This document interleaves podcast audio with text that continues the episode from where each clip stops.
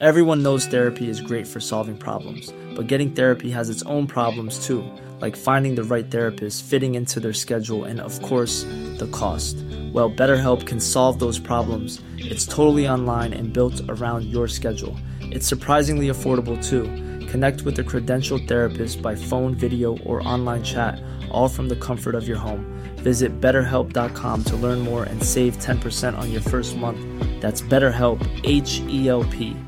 Hiring for your small business? If you're not looking for professionals on LinkedIn, you're looking in the wrong place. That's like looking for your car keys in a fish tank. LinkedIn helps you hire professionals you can't find anywhere else, even those who aren't actively searching for a new job but might be open to the perfect role. In a given month, over 70% of LinkedIn users don't even visit other leading job sites. So start looking in the right place. With LinkedIn, you can hire professionals like a professional. Post your free job on linkedin.com slash people today.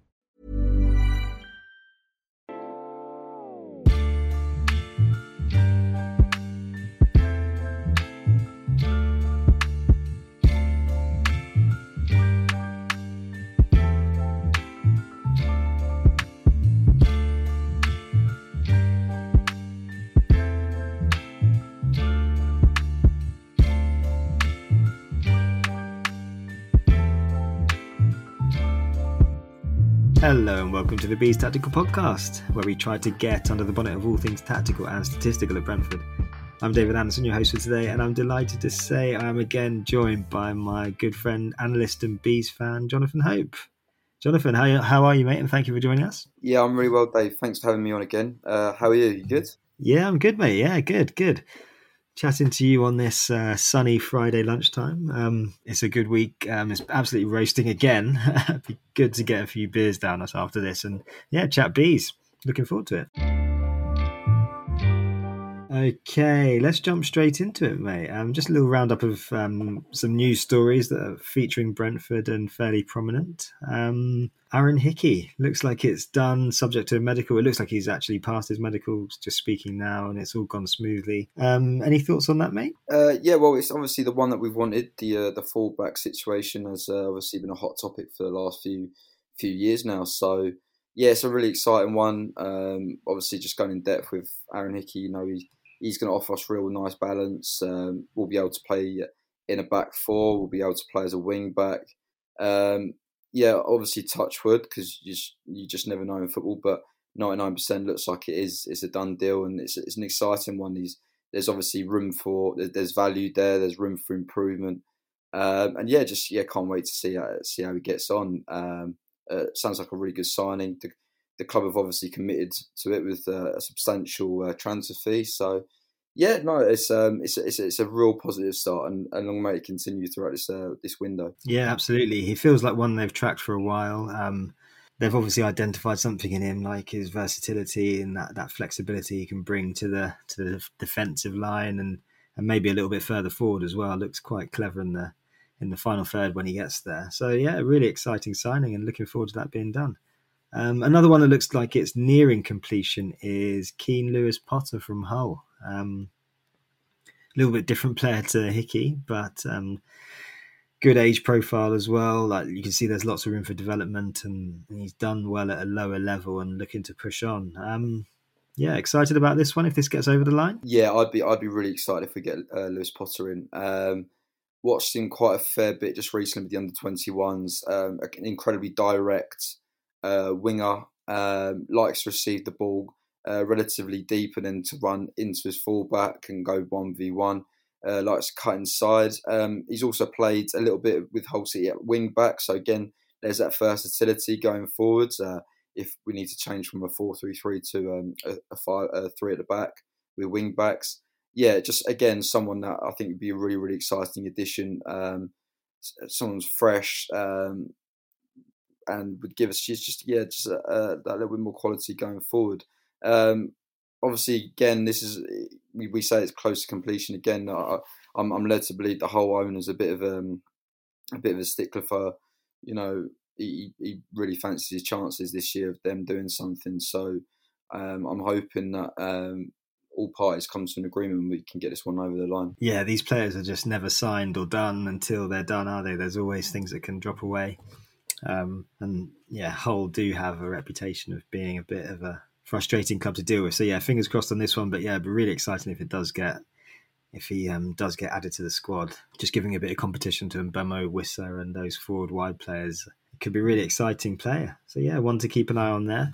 The other bit, of, uh, the other bit of news on this list here that we have is um, there's a Matthew Benham interview from Bees United that's uh, that dropped. Um, it was like part two. It's come out in two stages, and uh, it was it was really interesting. I mean, he doesn't do many in- interviews himself. Um, he rarely speaks to to any media. Um, but Bees United have got a bit of a scoop there, and uh, had a chat with him, and it's good to read and hear his views on the season, and how he interprets stuff. Um, yeah, I found it a good interview. Did you? Did you ever read of it, um, Jonathan? I haven't managed to read it yet, actually, sadly. So that is one that I need to uh, get round to. But uh, yeah, I'd be really interested to uh, read his thoughts going forward. Yeah, he's um he's a funny guy. Uh, I think uh, he always like downplays how much he knows. He tries to act a lot stupider than he is. He, he's very contrary. Never really agrees with anything you suggest, and he's always got this like stance of how could you possibly know the truth, or you're miles away from what's reality and what's really happening. But um, I, I, think he's an interesting guy to read and, and hear his comments. And in yeah, Eriksen, their assessment of Eriksen is fascinating because the the club message and everyone interesting at the club seems to be really keen on downplaying how important Eriksen was to us, which is strange a little bit. I mean, they're trying to say in the data that he has we we were an okay side anyway, and he didn't really improve us that much, but.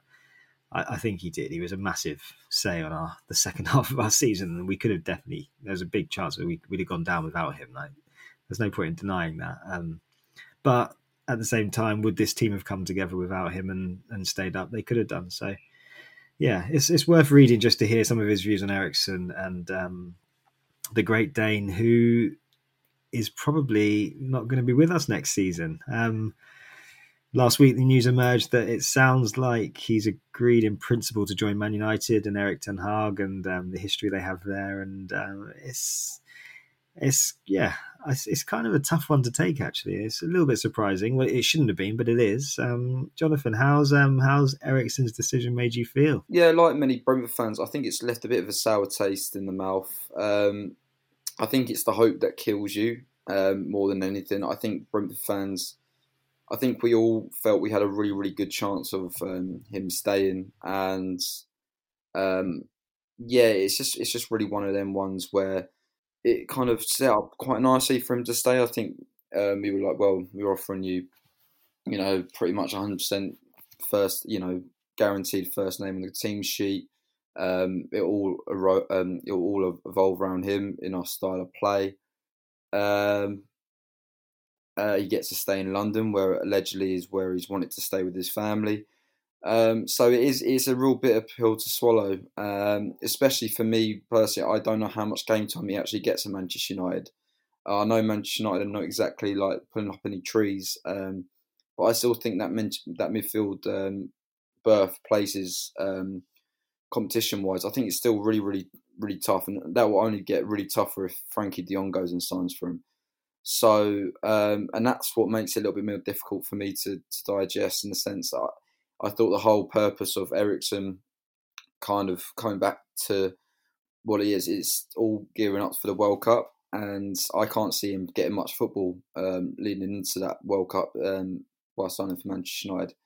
Then again, I couldn't see him um, doing that, uh, getting much football for Tottenham either. So I guess that's just from our biased point of view. Um, but yeah, um, the only thing we can say is that we, I think, without trying to sound a bit, we just have to say thank you so much for him for uh, it was you know to see a world class footballer at Brentford, but we've never seen before. It has to be honest, we've never we've not seen that caliber of footballer down at Brentford before, and it was just a joy to watch him play. And we've just got to kind of um, take that and move on. And um, thank you for the memories. Thank you for helping each other out. You know, we've we like to think that we've helped him get to the point where he's now, you know, fully, fully back to where he was, um, if not maybe even a little bit better prior to his Inter Milan stint. And he's obviously made a he's played a major part in us staying up. So it's worked out for both parties. It's just a, a massive shame that it won't continue going into next year. Yeah, well put, mate. It is a shame, isn't it? There's, it felt like there was something romantic about him coming to Brentford, and then everything we know about football, like the the self centered, the the money side of it, the exploiting every moment of your career at every possible um, opportunity. It just felt like that was going to be a little bit different with Eriksen, but it it isn't in the end, is it? Um, you'd think choosing Man United at this point, with all that's going on there, with the rebuild and everything, and the mess they're kind of in, there's got to, it's it's purely financial gain. It's not going to be because you want to be the savior of Man United, because as you said, they've got some big competition there for places, and the balance doesn't look right if he plays alongside someone like Fernandes and um, Frenkie De Jong. So, how much is he going to play? I mean, they have a lot of games. They have European competition as well, which um, he might fill into. So yeah, it, it's just it does it leaves a sour taste in the mouth because you thought, wow, he, this he could come for another six months, keep it steady, and then move into the World Cup, and then who knows what happens after that, or or would he continue on? But yeah, it's a sad one. It looks like it's coming to the end, and um, we just have to be thankful that we got to see him play. So yeah, similar views to you on that one from my end, and probably shared with uh, other Brentford fans too. Um, other interesting news is Mads Bidstrup. He's gone on a season long load to Nordsjælland, um, probably for the best. I think he spent six months there last season and it's going to go on to a season long loan this year. Um, good little technical midfielder. I think there's um, there's a future there. He's had time in the RB Leipzig network at, at youth level, so he's a, an intelligent player. He's had had um, good coaching coming up through the ranks and the, the the type of midfielders they're breeding are versatile, um, good off both feet, can get up and down, and then and then act as like that that box presence as well. So he's definitely one for the future. Looks like um, he needs to get a little bit more. Uh, he's, he's filling out slowly, but you just to play midfield in the Premier League, you need to be physical as well, and um, that's hopefully a bit he develops too. But looks looks like he can can put himself around already for his size, but um, that will be the next step. I think he's got the technical side okay. Um, any thoughts on Mads? Uh, yeah, for me, the, the, only thing I would say is I was a little bit disappointed that he hasn't joined perhaps a championship side. Um, that was that was my only thought because I think with Mads Bidstrup, I think he's actually a very very good player. Um, get we've only seen real snippets of him um, here and there. You know, maybe the FA Cup games against Port Vale and stuff. But there, I think there is a really good player there. Um, I think Thomas Frank's already come out and said he's probably one of the best pressers in the team um, from the front. And yeah, I'd have just liked to have seen him perhaps play, um, go to a championship side on loan um, and test himself there, where you know the standard of football is. We've not try not try not to disrespect um, the uh, Superliga in um, in Denmark, but um, just, it, perhaps just a little bit more of a step up to compared to Nordsjælland. But there must be there's a purpose to everything. Maybe it's a case of him staying out there because Nordsjælland are they're so renowned for bringing such brilliant football uh, players through their academy. Maybe it's a sweetness, similar to allegedly what we were trying to do with uh, Lewis Potter at Hull, giving them Marcus Forss. So maybe there's always a catch to everything. Um, but yeah, really good player, Mads Bidstrup. Hopefully, it's not the last we see of him. I know he's signed a new contract, uh, but there's certainly a player in there that I think um, could potentially play for Brentford in the future. And a bit of a change of tact on this one. Um, it's not um, it's not brand new news. It, it, came out I think last month, and it, it sort of emerged that um, Brentford are, are, going to reopen their academy. So it was shut in 2016 for in the favouring of that that BT model that we all know well. Um, yeah, th- this is this is interesting because um, it looked, and when it probably first came out, it looked like Brentford were doing it off their own back, and that you have to have an academy to compete in European competition. Like that is one of UEFA's rules anyway, but it's actually just also emerged that um, the Premier League themselves have voted, I think, in a couple of seasons' time, to be a Premier League club, you must have an academy system. They've all voted for that to come through. So, whether that was the news that um, forced Brentford's hand there, or it was that foresight of European competition, who knows? We, we won't know exactly. It probably is a bit of both. Um, but yeah, that that's fascinating, and also really it's fascinating because you yourself, Jonathan, you've worked um, in an academy environment, haven't you? Um, it's a big thing for Brentford to reopen theirs. Uh, it, they're in the Premier League now. I think that was always the view, wasn't it? it? it? wasn't economically sustainable in the lower leagues, and you're you're basically just developing players for other clubs to come and pick pick off you for like nominal fees. But now that the money is there, and it and and um, it, it, can be afforded, and it, it looks like a it looks like a venture Brentford are going to go down. Um, you got any views on academies, mate, and your own experiences? Yeah, I mean, obviously, just from a Brentford point of view, it's obviously, I think it was massive. It was you know real national news when we decided to close our um, close the um, the academy, um, which kind of uh, put shockwaves throughout the country.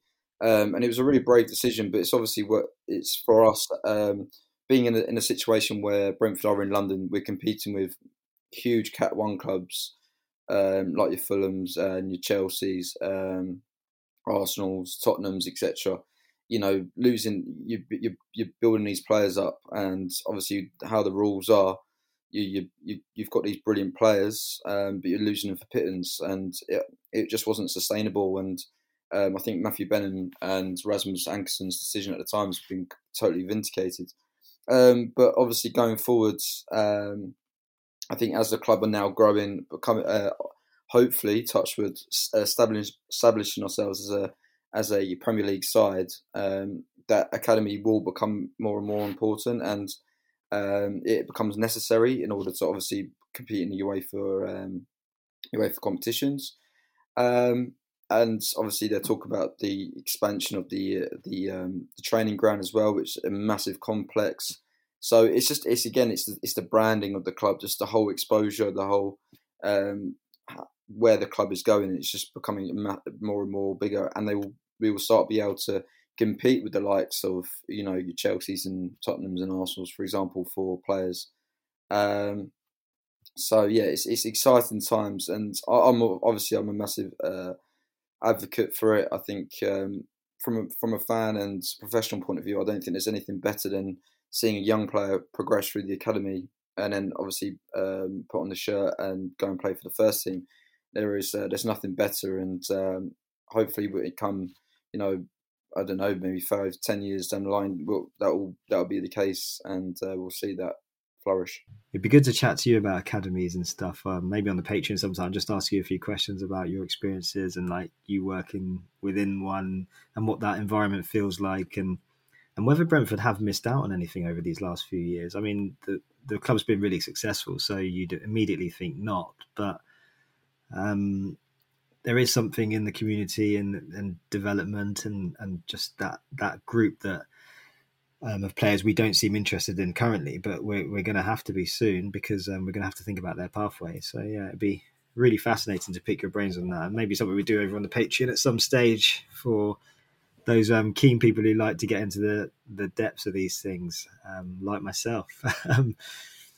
But yeah, it's, it's going to be it's going to be one to watch out for. Yeah, keen to keen to see how that developments uh, develops and um, at the same time, there's going to need to be a whole load, uh, a whole load of staff to be recruited to look after these different age groups and and um, and focus on that. And it's it's going to be something that Brentford have been lucky enough to just park to the side um, for a long time. It's it's going to be challenging. So we'll keep an eye out on that one. But yeah, those are the interesting news stories that stood out, and uh, just have a quick chat about those and bring us up to speed. Um, the main reason we are here is to continue on with the summer recruitment series. Um, We've already done a look at the squad.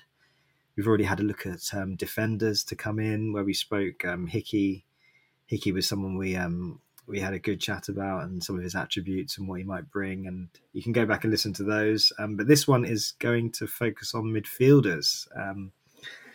Um, the hardest position to play on the field, I, I think. Um, I think many would agree as well.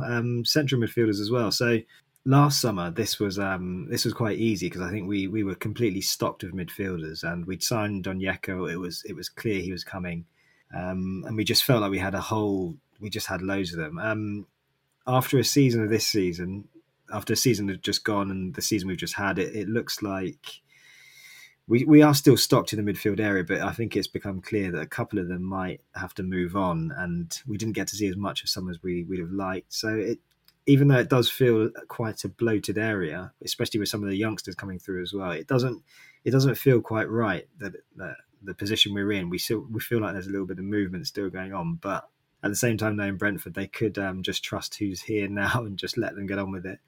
I'm going to kick off with this question from Phil Brown. Uh, Brownie, he's asking when's the midfielders pod going to be recorded? Well, we're doing it right now. Um, his thoughts on replacing Eriksen. Is it going to be like a like for like change? Or do we need to change the style for this new season? And he's asking, can Jensen step up and fill his boots? Jonathan, I'll let you take that that bombshell. yeah, it's a real it's a real difficult one. Um, from a personal perspective, um, I think you've got yeah, again, I think you've got three options, haven't you? I think you either go like for like, try and try try and find someone in that Eriksen mold where they're technically in that same that same foot where they like to come get come deep, have got that awareness, will dictate the play from deep, um, take a lot of the other opposition out of the game, um, drift into spaces, stuff like that, um, set pieces, etc. So that's the sort of mandate that you would class in Eriksen. Um, and then the secondly is so the, when this Eriksen news come out, the the first thought was right. We either go get someone very similar, or it's a big season for Joshua Dasilva, in my opinion. Um, and you know, obviously, it's well documented. Dasilva had a really uh, more or less a non-existent season last year due to injury. Um, fingers crossed, touchwood, he has a full strength, um, a full preseason to get back up to date. Um, obviously, Dasilva and Eriksen completely different players, but I can see uh, um, the Dasilva filling into that sort of that void, um, and what you'd be getting instead of that sort of um, dictator, if you like, you'd have someone who would receive the ball from deep, but then someone who'd be direct and look to kind of with the ball travel, try and break the lines, um, go and enjoy, um, try and drift that wide a little bit. Who would go and try and uh, would try and overload on the opposition fullbacks. Um, and that's what I think Dasilva would give you. So it, and with that, he'd be brilliant in, in possession, but also on the uh, on the on the transition, uh, receiving it um, uh, when we're when we're in perhaps under pressure. So that's where Dasilva I think comes in. And then obviously the third option is is Jensen, who is is is very much in that Eriksen mould. But I thought when we saw Eriksen last year, we actually saw Eriksen play his best football with um, we saw Jensen play his best, best football with Eriksen last year, and that was when Jensen perhaps played a little bit further further forwards, going and joining the attack, um, freed him up a little bit, wasn't you know so stickler in his position. Um, so yeah, it's it's a real difficult one. I mean, it's a case of do do you stick or twist? Um, how much does an Eriksen um, replacement cost? Because uh, if if you're looking at an Eriksen, um, take away what what happened last year, um, all the circumstances. Eriksen was probably what I don't know, what is he a 25, 30 million pound player? And that's probably out of our uh, that's probably out of our re, um, our budget. So it's it's a real difficult one. Um, but yeah, uh, I'd leave it up to you to kind of guess and see where we go with it. Mm, yeah, it's, it's really hard to call, isn't it? It leads well into Rich McDougall's question, some of the things you were just saying there as well. Um, Rich says, uh, It seemed to me that part of the positive impact Eriksen provided was having two genuinely two footed quarterbacks in a three man midfield. Like he's saying, like with Jensen, so he's like backing up what you were kind of saying there. Some of Jensen's best football. Um, given there is no one else in the squad with that profile, does it become an urgent gap to fill, or do we change approach? Um, yeah, again, it's just it's, it's a real it's a really difficult one. Um, I I don't I don't think it's urgent in the sense that I think again I'm resting my hopes on Dasilva here again. I I think we can adapt and we we can kind of change. I think when we've got our defensive stability in Nørgaard and Janelt, I think for me what I'd like to see is perhaps have that other midfielder have that little bit more license to go and just have that free roam. So um, someone who's going to go and you know create stuff, go and be a bit of a maverick, um, and almost be that number ten, if you will. So that's that's how I would personally approach it, just because I think um, just to add a bit more attacking uh, bodies forward to your your already front line. So. Um, and I think that's what Dasilva gives you, or, or someone else. Um, but yeah, I, I think if, if if if you if, if you're going down the line of where we need that quarterback, then yes, we need to go out and get someone. Um, and we need someone. Yeah, again, it would be urgent because um, in order to play that's the same way that we kind of did towards the end of the season, then we would need someone to come in and, and, and fill that void. If if everyone's fit and we've we've got everyone to choose from, what's your what's your most started three midfield three with with the with the players we have now without signing anyone centrally? Yeah, so it'd be Nørgaard in the six, um, Janelt in the in the eight, and then Dasilva in the ten. Um, for me, that's your best. That's your best three in midfield, and not only that, I think with them three, you've got versatility as well because we we've seen Janelt also push forward a lot uh, towards the when we went to four through three. We saw Janelt really start to go with Toney as well. So I think they those three are certainly your best three. It's just whether you we deem or the coaching staff or the three themselves are up to kind of managing that that expectation, if that makes sense, and they're good enough to go and win us football matches, if you like, because uh, it was almost like we were able with Eriksen, we were able to control games, we were able to dictate games, and we were playing the game how we wanted to, to play it, and not opposed to how the opposition wanted to play. So, yeah, in my opinion, I think those that's the best three. It's just whether, again, one is Dasilva fit enough and back to his old best um, from previous years, and are they all three? Are they kind of work together to to yeah go a boss midfield if you like in the Premier League? Yeah, I agree. I, I think that's the three I'd go. I think that's our best three of balance and and getting up and down the pitch, and also and also size and presence. I think you play Jensen, and I think that just reduces our physicality off the ball and and in possession. I, I think he's he looks a busy player, but like do you know when you have smaller players and their legs look like they're moving quicker and, than they actually are, and yeah, I, I, just think that ranginess of Dasilva, if he if he comes into the team and just gets a full season of like what we know he's capable of, that itself could be like signing the the 20, 30 million pound player that you were saying that that um, would be just beyond us really that we wouldn't go and get. So it's always like good to look and see around the squad and and maybe that's what the that's what the um, owners and the directors of football are doing and thinking we've got Baptiste to emerge, we've got Dasilva to come back. Onyeka only got half a season. Um, there's a few players there. You add them together, and they probably do just about across the course of a season do what Eriksen did, and maybe a little bit more. So I have to keep an eye on this one. But yeah, all of the questions coming in, pretty much most of them are all about um, about Christian Eriksen what we do post Eriksen and, and the worries, or or I don't know, worries is a bit strong. But um, Chris Fries also says, without Christian Eriksen, how do you see Thomas Frank adjusting the midfield to compensate? Who on the roster best fills in, or for a transfer target, what specific things you would be looking for to boost the midfield. And the reason why I added that is because um, we're kind of when you look at our midfield, like Josh Dasilva was a very different player to Eriksen in that um, he can move the ball at tempo, he can move the ball left and right at speed, and, and can play passes, but he likes to. He's quite a transitional player, isn't he? Like he's quite powerful on the break and, and can take people on from a standing start and get skills past people and and um, likes to shoot from range. But the one that's sat in our squad that is probably like a younger Eriksen is Matthias Jensen, and I just don't. I, I I don't think that's the future in any sense at all. I'm I'm not sure I, wouldn't want to see someone like Eriksen get sort of 2,000, 2,500 minutes for, for us next season because I don't think that's a recipe for going up the table. I think that's a surefire way to to us looking a little bit ordinary and the newcomers into the league overtaking us. So Dapper Rapper comes in with a little bit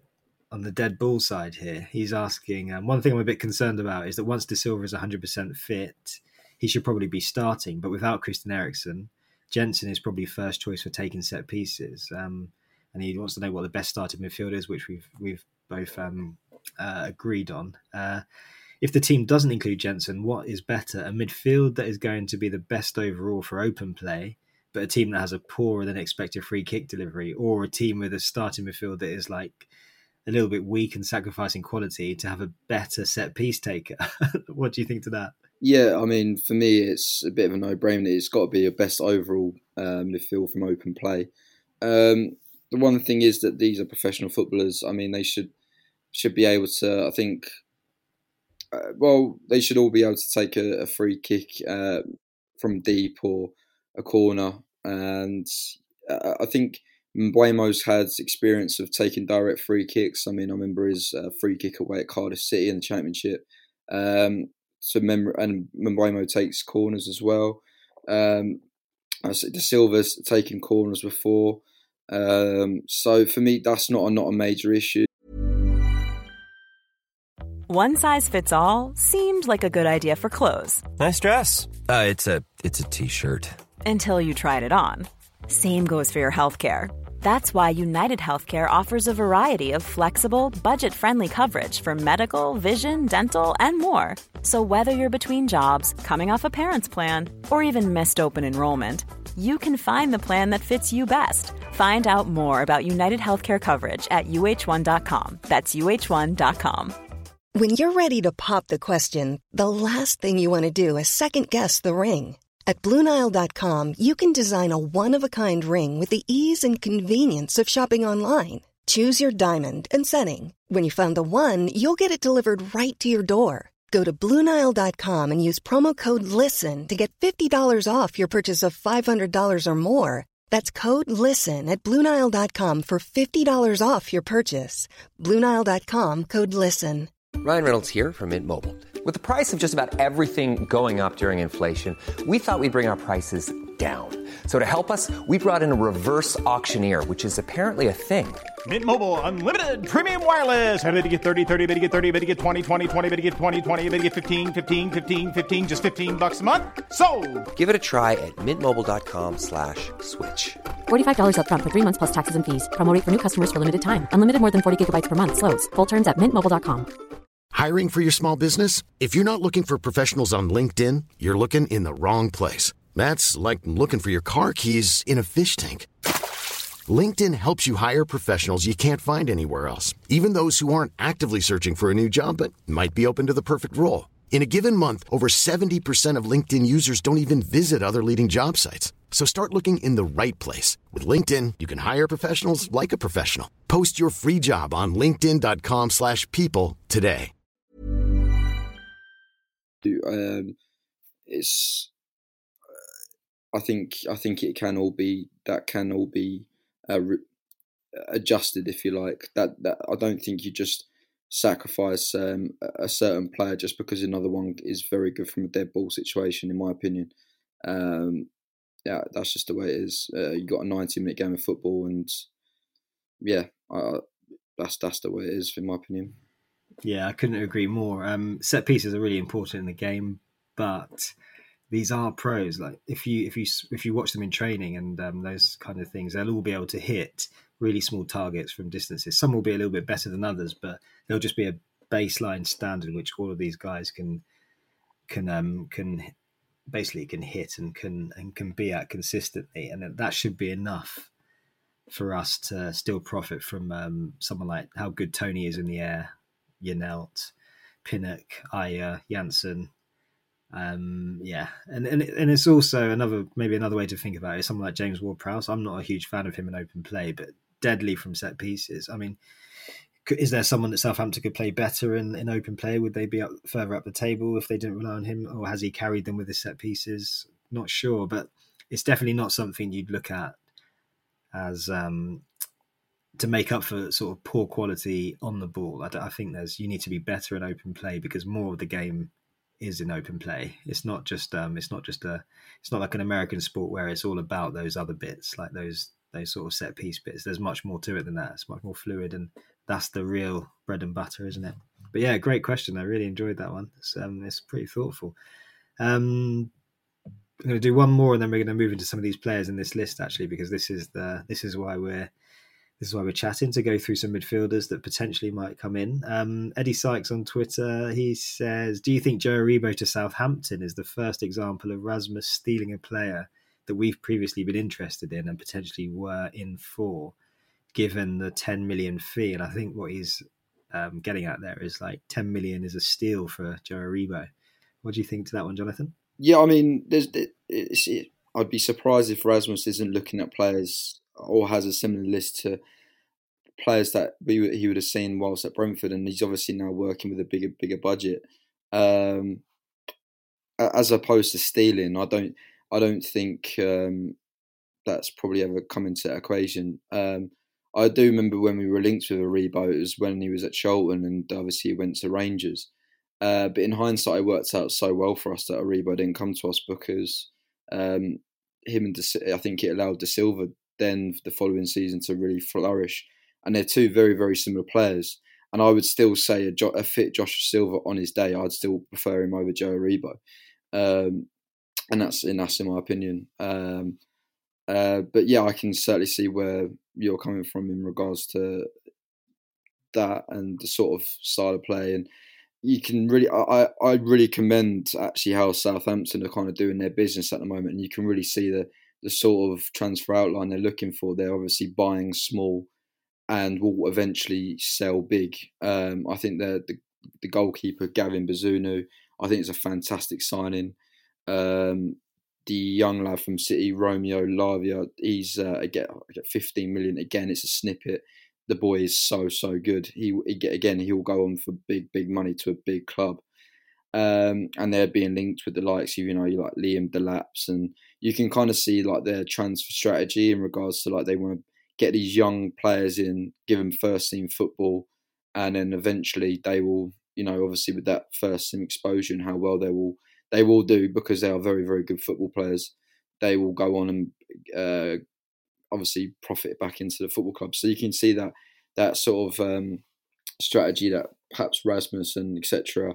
have tried to install in there. So uh, Southampton certainly ones to watch uh, going forward in that stage. Um, yeah, really, really interesting. Yeah, it feels a bit like they're doing the the thing that we've been good at and doing with the B team and just plucking those players that are dripping out of football, but they're just doing it at a higher level, aren't they? Like Delap's not going to really make it at City. Um, it's probably a step too far.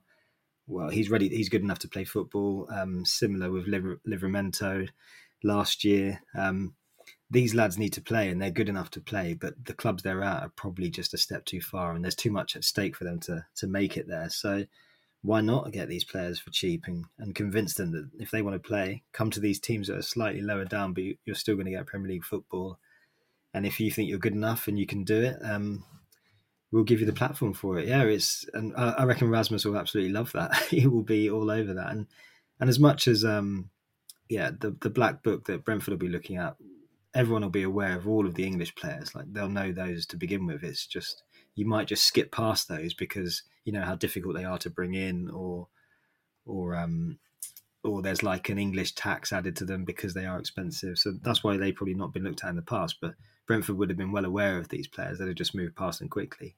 Now Rasmus might actually be able to stop at some of these players and and um, and appreciate them and bring them into the fold. And it looks like uh, it looks like uh, we don't know how close his role is to to sort of first team recruitment and things like that. I think he's got a bigger scope there, but um, yeah, there's um, there's some interesting things going on at Southampton, isn't there? Uh, and yeah, Joe Aribo might add to that list. Um, let's uh, let's chat about a couple of players now. We've um, we've talked about some problems with our own team and solutions and how we're going to get past there. It, it does feel like it does feel like there's a lot of midfielders in our in our squad at the moment. I think you could see Saman Ghoddos moving on and just opening up a space. He got a few minutes last year. If they can get him, if they can get him on, um, get him onto someone else's books, and it might free up the space for someone to come in. And there's a few midfielders knocking around that uh, that uh, some of them I really like. I've liked for a while, and I think if if things have gone other ways, they may have already been at the club. Um, one we're going to talk about first, and uh, you fill me in that this one looks like he's out of the game, and it was just raised to us by who was this? This was James on Twitter. He sent a few players in. Um, uh, Evander was the first one he he um, sent in in his list, and I think we can chat about him. I, I think we've both ruled this out, but it's good to it's good to talk about this player. I think it looks like Galatasaray are strongly linked to him, and he's probably going to move to Turkey. But he's um, a midfielder at FC Midtjylland, um, same club um, that Frank Onyeka came from, and also owned by Matthew Benham.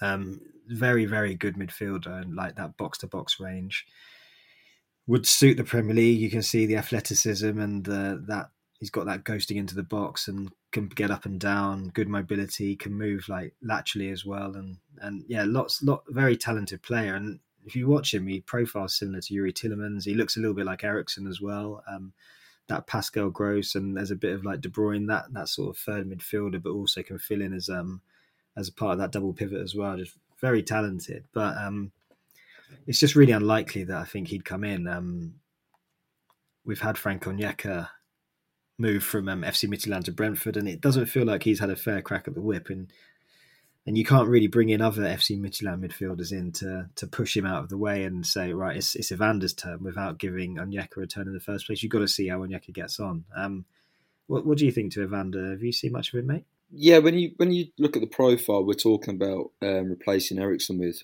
I think Evander comes really really close to that. Um, just someone that's really really technically um, really really astute, someone that receives it in tight areas.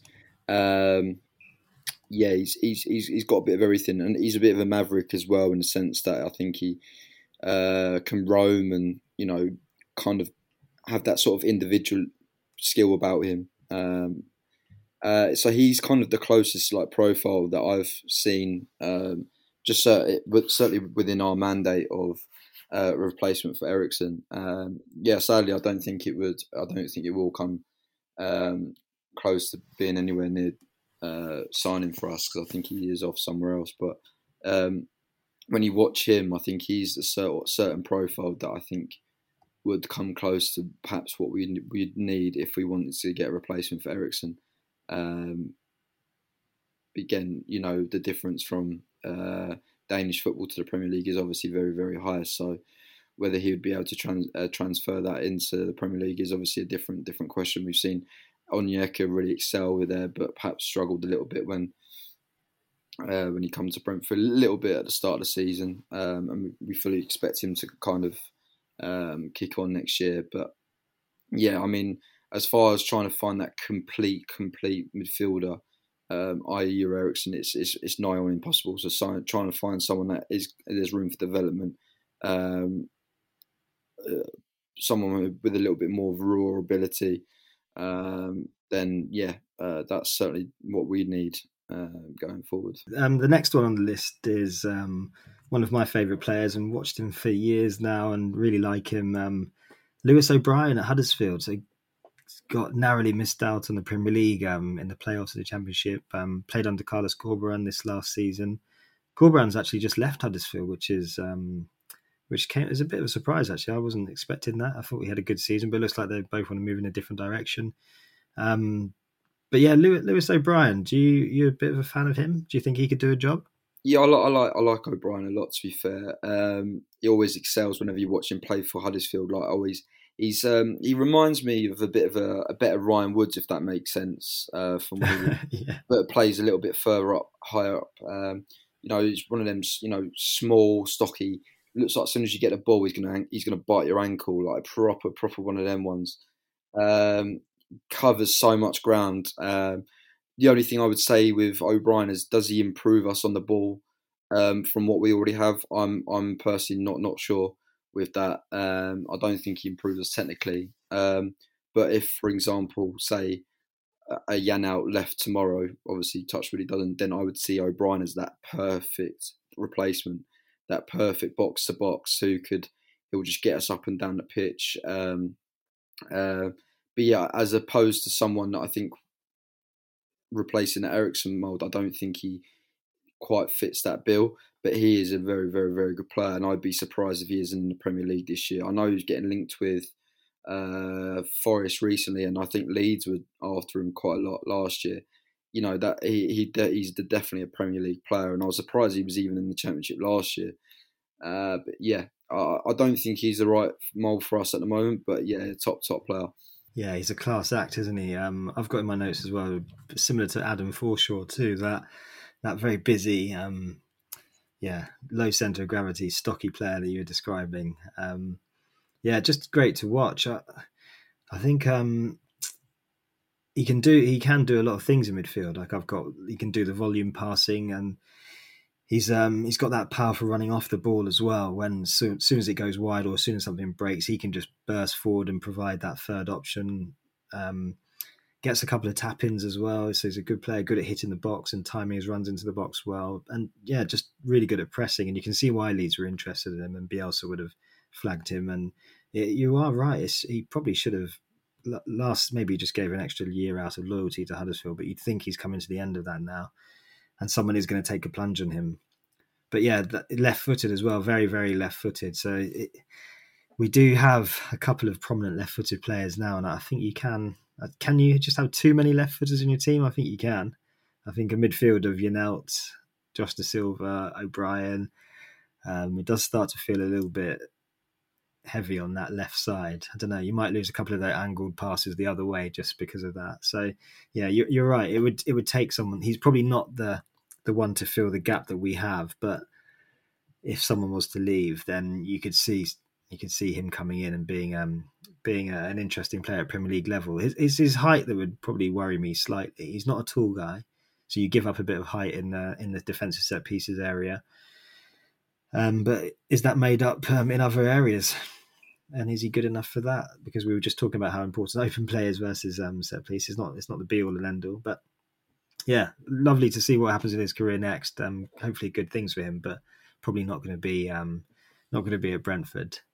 Um, another one is um, even smaller than Lewis O'Brien. Is Gustavo Hamer. he's um, he's a wild one. Uh, very good player though, and has done well at the championship the last couple of seasons. Um, uh, I, I, yeah, he's been put forward as one to discuss and um, talk, but this would be just a non-starter in so many different ways. But he's got some qualities. Um, I've got in my notes like good at initiating tempo, can control the speed of a game, can look long, can look short. He's very tenacious but just terrible discipline is something that I've always thought of Hamer. Um, what do you think about him, Jonathan? Yeah, I mean, I remember he, he scored some unbelievable goals as well in the last few years. He's yeah, he's he's, he's renowned for a worldie, isn't he?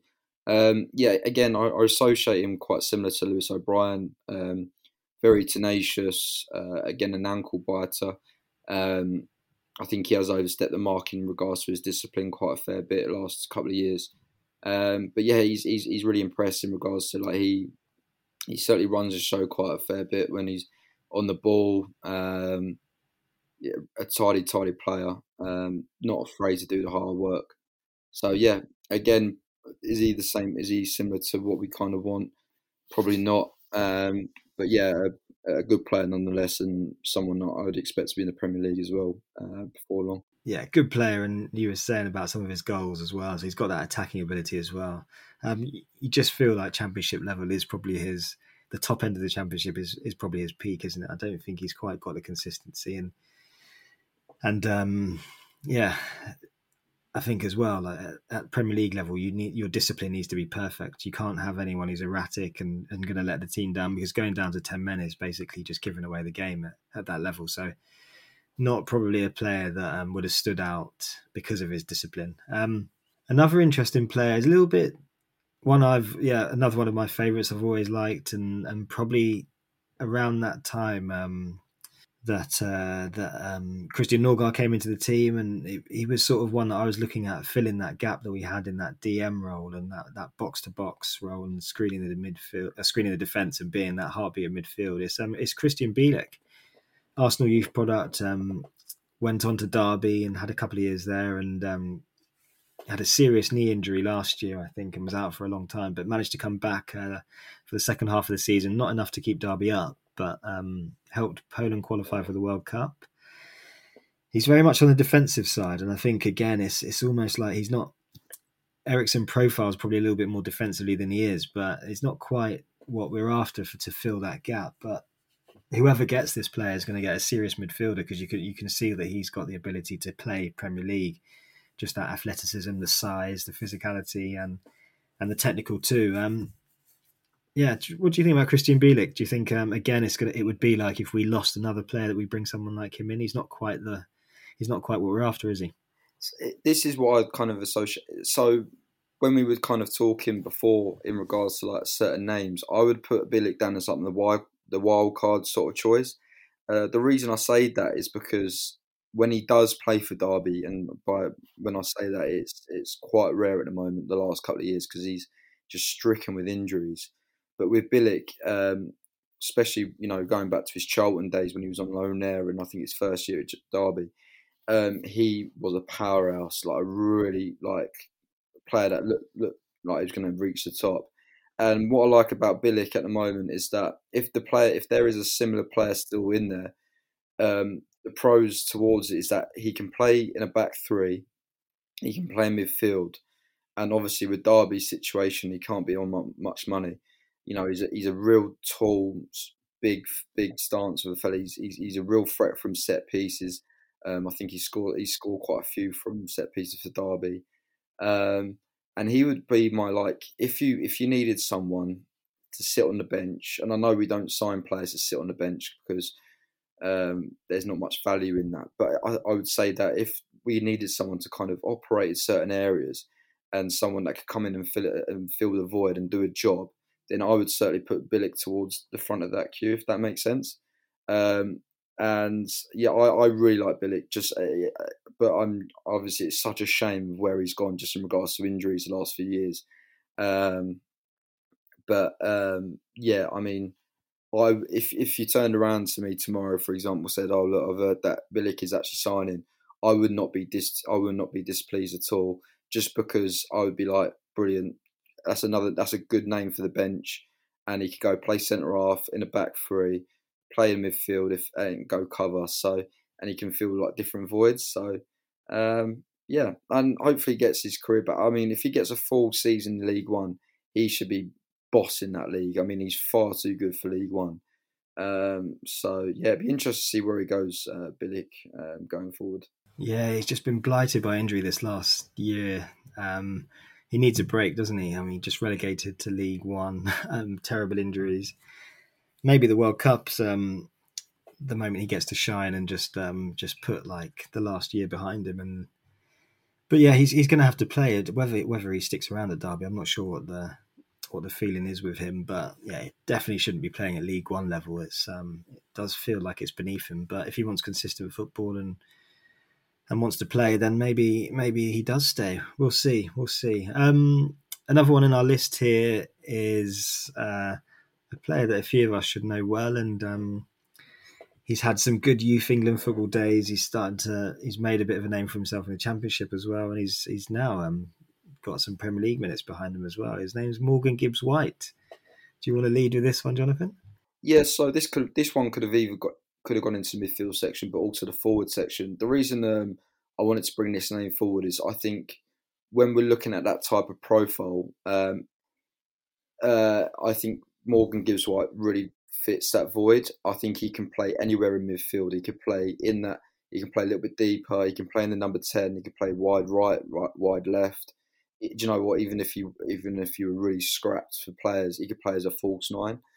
Um, the reason I bring him up as well because there's rumours that I think Wolves are looking to cash on in him. Um, how much money? I'm not really really sure but I think he's such a really talented, talented player. Um, someone that loves to receive the ball in between the lines.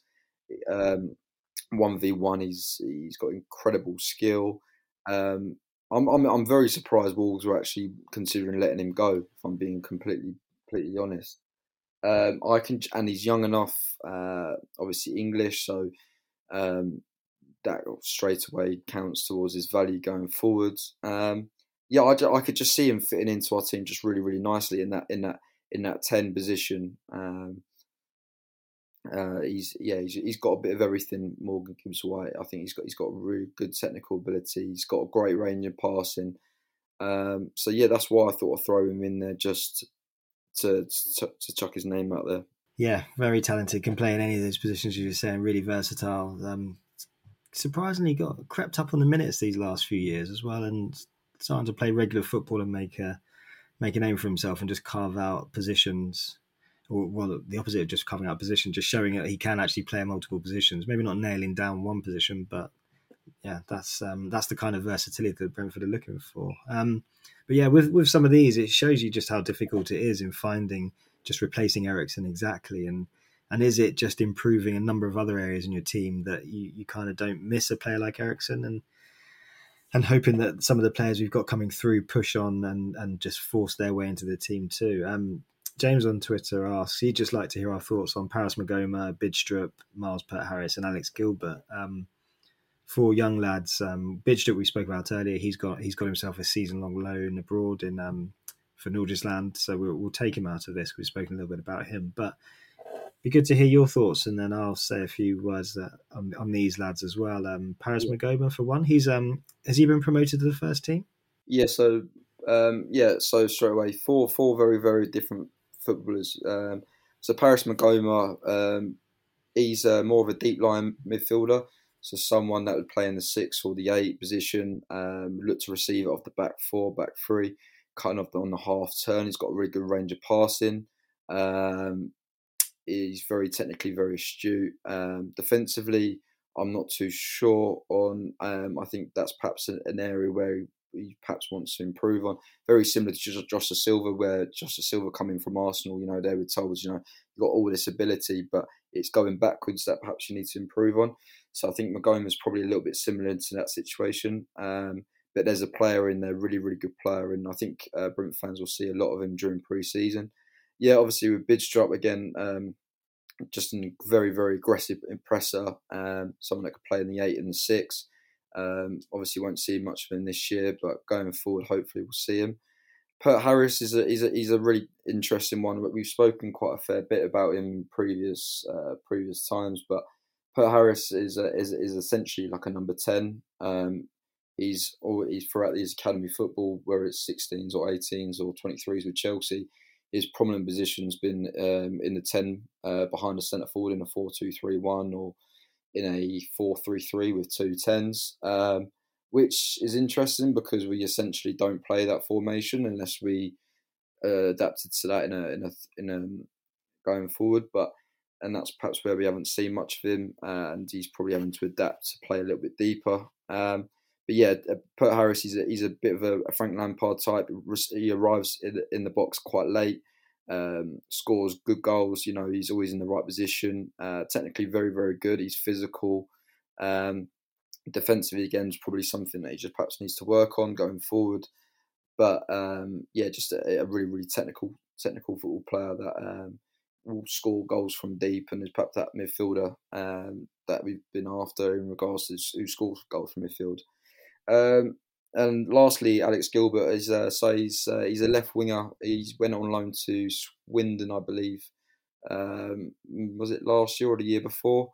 Um, he was he's quite a technical, nifty left winger. Um, I think his chances are perhaps going to be probably passing by a little bit now. I think the I think he's I think they're probably looking into move him on. I think he's had his opportunity um, with the first team. I believe he's training straight up with the B team, so um, there's no involvement with the first team. I, I, I don't believe so. Uh, but yeah, he's he's a player probably will stay in the EFL and go to like either a League One or a League Two club.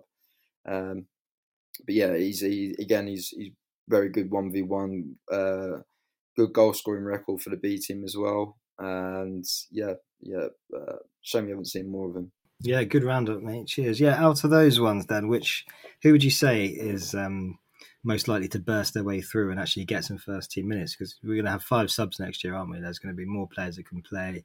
I don't think Brentford will be handing out appearances just for the fun of it, but um, injuries might dictate. Um, do you think it's who would you say is more likely to get some minutes, Miles Peart-Harris or Paris Maghoma? Yeah, it's between them two, isn't it? I think it does down come down to injuries. Um, I would probably just because of the inflated position, I'm probably going to have to say Peart-Harris has probably got more of a chance um, of more minutes next year as opposed to Maghoma, just because obviously is competing with you know Janelt and Nørgaard and you know yeah in that in that deeper role. So Maghoma will probably get a quite a fair fair crack at the whip in the in the cup games, but with Peart-Harris, I think when when you're looking at perhaps needing a goal off the bench.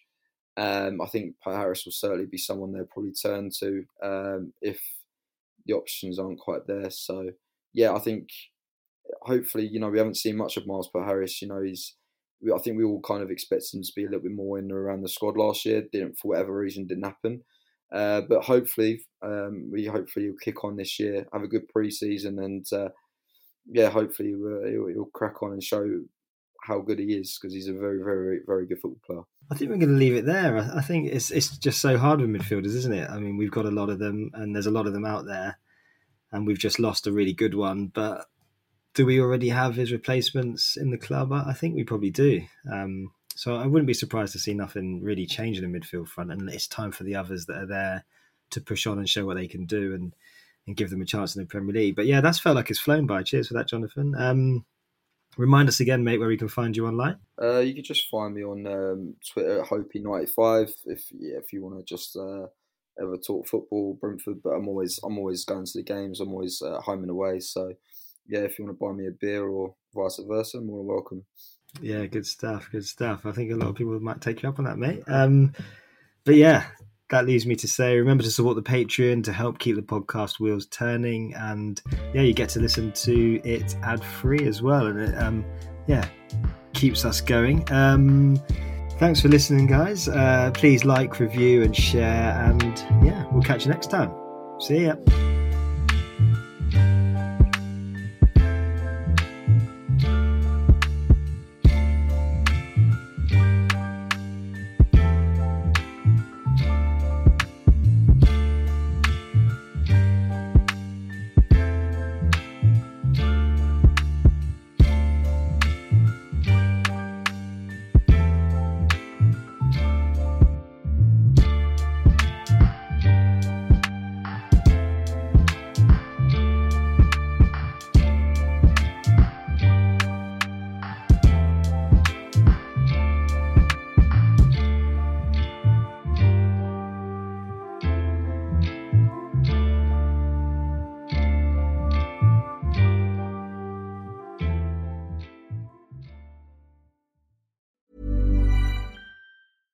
Even when we're on a budget, we still deserve nice things.